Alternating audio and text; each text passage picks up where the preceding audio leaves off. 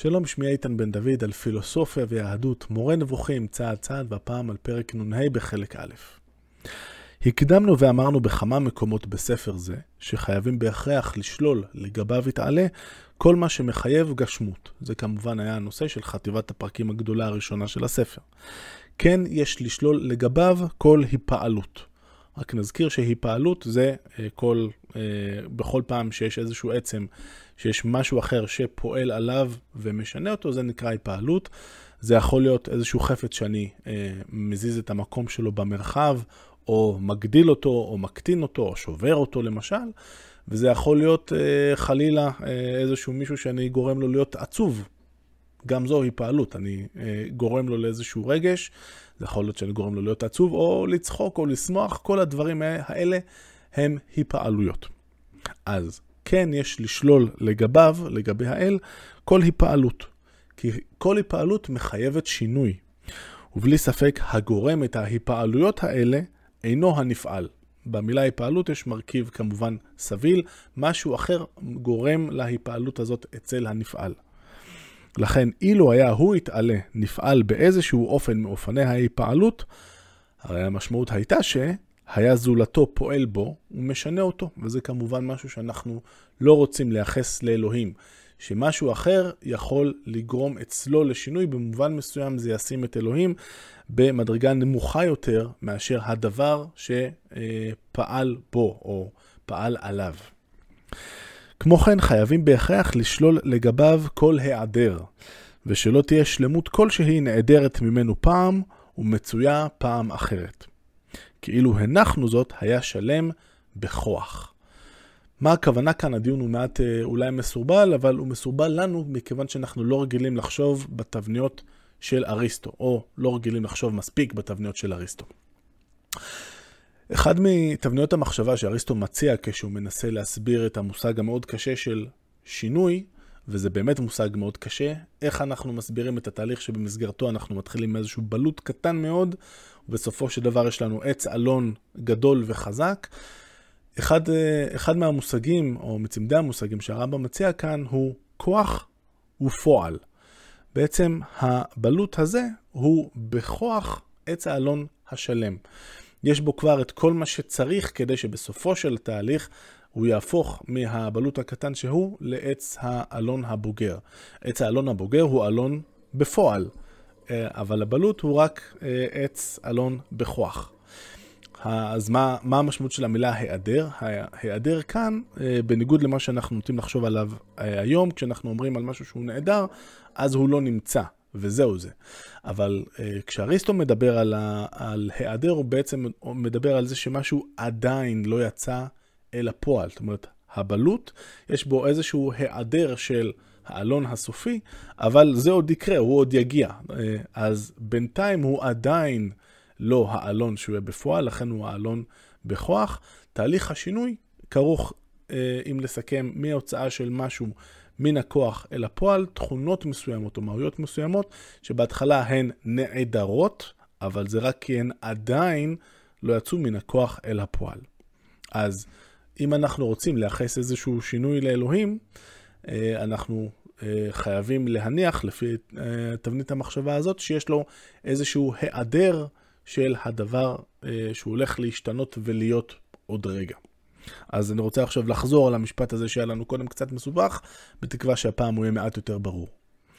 כמו כן, חייבים בהכרח לשלול לגביו, לגבי אלוהים, כל היעדר, ושלא תהיה שלמות כלשהי נעדרת ממנו פעם ומצויה פעם אחרת. כאילו הנחנו זאת, היה שלם בכוח. זאת אומרת, אם אה, אה, אלוהים הוא לא כל הזמן המכלול של השלמויות כשהם בפועל, אז הוא נעדר איזושהי שלמות שכרגע אין אצלו, אבל תחזרו עוד חמש דקות והיא תהיה.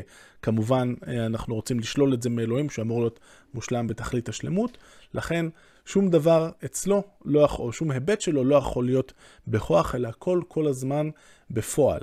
במילים אחרות, אצל אלוהים אין שום דבר שהוא עכשיו כרגע בלוט, ואם נחזור עוד יומיים, נמצא שם איזה עץ אה, אה, אה, אלון אה, שלם ומפואר, אלא אלוהים לצורך העניין הוא מההתחלה וכל הזמן העץ אלון המושלם שיש, והוא לא אה, עתיד עדיין אנחנו לא מצפים שהוא יתפתח ובהמשך יהיה משהו יותר ממה שהוא עכשיו.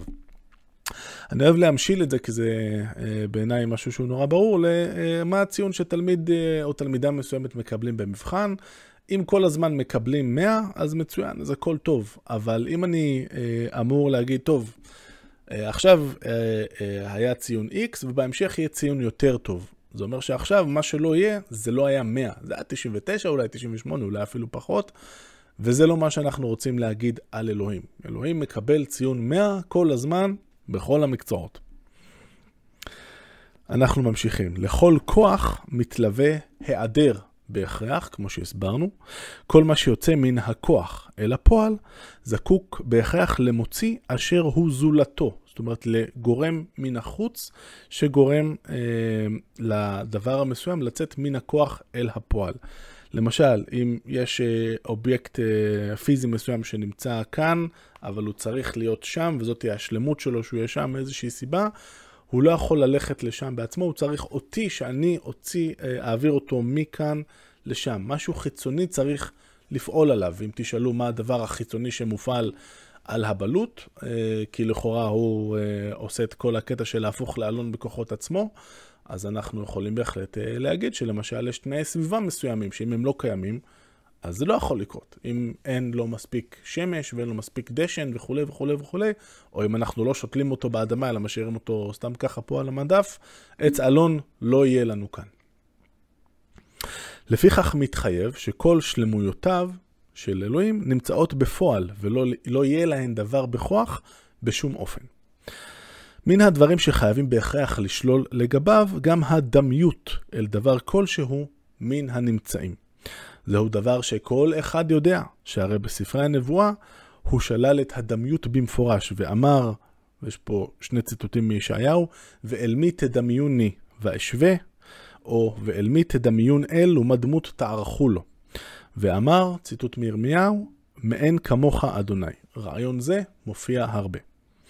כללו של דבר הוא, שכל דבר המביא לאחד מארבעת האופנים האלה, חייבים בהכרח לשלול לגביו, לגבי אלוהים, בהוכחה מופתית ברורה. דהיינו, 1. כל מה שמביא לגופניות, או 2. כל מה שמביא להיפעלות ושינוי, או 3. מה שמביא להיעדר, כגון שלא יהיה לו דבר מה בפועל ואחר כך יעשה בפועל, או 4. מה. מה שמביא לדמיות בינו לבין דבר מברואיו. אלה מכלל דברים בחוכמת הטבע, בתורת הפיזיקה, המועילים לידיעת האלוה. שהרי כל מי שאינו יודע את המדעים האלה, אינו מודע לחיסרון שבהיפעלויות, ואינו מבין את המשמעות של מה שבכוח ומה שבפועל. אני אתן אה, דוגמה. אנחנו אה, נוטים לחשוב בתפיסה הדתית הנאיבית, שאלוהים מדי פעם, אה, כשהוא רואה את אה, עם, עם ישראל בצרה, ואנחנו אה, קוראים אליו ומבקשים ממנו שיעזור לנו, שהוא מתמלא בכעס וזעם על האויבים שלנו ויוצא לנקום בהם. זאת התפעלות. עכשיו, מבחינת התפיסה הנאיבית, היכולת של, אלוה, של אלוהים לכעוס על האויבים שלו, שבמקרה גם שלנו, ולצאת נגדם לקרב ולקרוא להם את הצורה, זאת איזושהי שלמות, זה טוב, זה אחלה. אבל מהבחינה הפילוסופית, שרואה גם ככה בכל אה, רגע יש איזשהו חיסרון, אה, זה לא, זה לא מעיד על אה, שלמות, אלא להפך. כי כמו שאנחנו רואים מההסבר שאריסטו נותן לכל התופעה של השינוי, כל שינוי כרוך באיזשהו חיסרון, איזשהו היעדר, משהו שלא עולה בקנה אחד עם התמונה המושלמת לחלוטין כל הזמן. אה, שאנחנו בתפיסה הפילוסופית רוצים לייחס לאל. אז מי שלא יודע את המדעים האלה לא מבין שבכלל יש פה בעיה. הוא גם אינו יודע שההיעדר דבק בכל מה שבכוח, ושמה שבכוח פגום יותר ממה שנע. כאן מה שנע זה מה שעובר כרגע את השינוי. מכיוון שאותו כוח יוצא אל הפועל.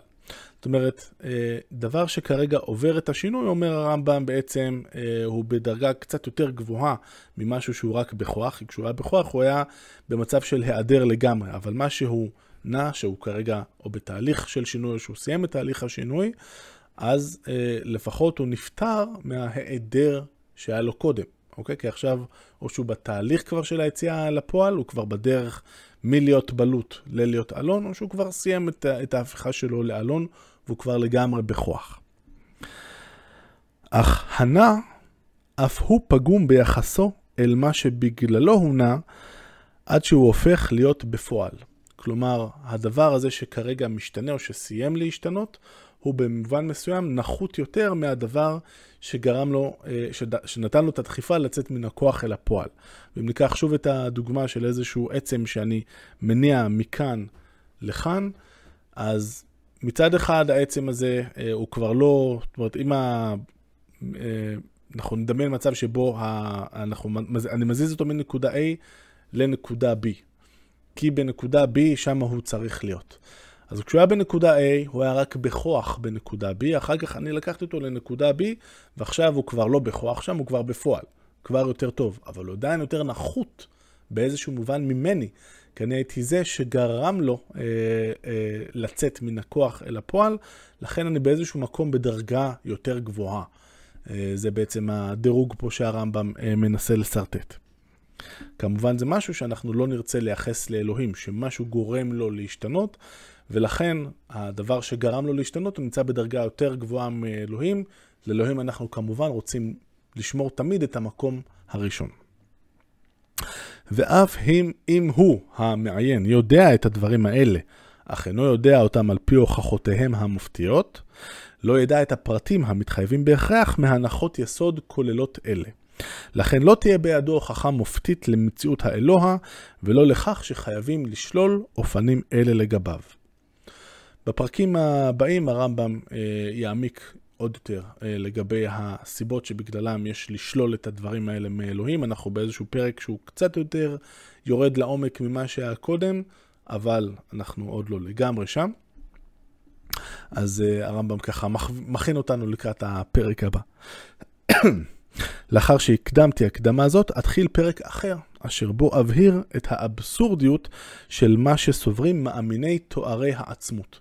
דיברנו על uh, תוארי העצמות בפרקים הקודמים, זה, uh, כאן הרמב"ם בעצם יוצא נגד uh, תפיסה שנמצאת בכלם, בפילוסופיה המוסלמית, לפיה נכון, לאלוהים אמנם אין גוף, אבל עדיין יש לו כמה תארים שאי אפשר לדמיין את אלוהים בלעדיהם, למשל זה שהוא חי, או יכול, או רוצה, או יודע. זאת יבין רק מי שקדם וידע את מלאכת ההיגיון, לוגיקה, ואת טבע המציאות, פיזיקה. כאן uh, מסתיים uh, הפרק הזה, ואני רוצה להגיד עוד, uh, עוד, עוד שני משפטים. אחד, כמו שראינו, זה פרק שככה מתחיל קצת להעמיק יותר, אנחנו עומדים לפתוח שלשה מעניינת של פרקים, שיש את הפרק הראשון, ואז הפרק השני שהרמב"ם אומר, אוקיי, עכשיו זה עמוק יותר ממה שקדם, שימו לב, והפרק הבא אחרי זה אומר עמוק יותר ממה שקדם, וזאת פתיחה שנורא חביבה עליי. אה, וזה באמת נכון, אלה שלושה פרקים אה, יותר טכניים ויותר סבוכים. הדבר האחרון שאני רוצה לדבר עליו רגע זה אה, בעצם על העיכוב שהיה מאז הפרקים הקודמים. כל מי שרואה את זה בהווה מאוד יודע מאיפה בא העיכוב הזה, עקב האירועים שהיו לנו ב-7 באוקטובר. לא היה פשוט בכלל, עדיין לא פשוט, אבל עת צרה היא ליעקב וממנה יבשע, אנחנו נאמין שיהיה בסדר. ואם יורשה לי להגיד דבר אחד קטן, הדרך שלנו לצאת מהסיפור הזה כעם יותר טוב ויותר מוצלח, הדרך הזאת חייבת לעבור בזה שאנחנו נפסיק ונימנע מלהסתכל על האחים והאחיות שלנו האחרים ולהגיד, אה, הם טעו בזה ובזה ובזה. ניסינו את זה בשנה האחרונה, זה לא ממש uh, עבד. אז בואו ננסה לראות איך אנחנו מאחדים uh, את עצמנו, פחות מסתכלים על האחר, ולראות מה אצלו לא בסדר, כי אם יש עוד דבר שנזכרנו בו, זה כמה, יש, uh, כמה נקודות אור יש בעם שלנו, כשאנחנו ביחד ואנחנו מאוחדים, אנחנו דוחים את הריבים שלנו לאחר כך, לא יקרה שום דבר, יהיה מספיק זמן לריב, בואו נעשה את זה עוד איזה 30-40 שנה. עשינו עסק? אחלה. עד הפעם הבאה, להתראות.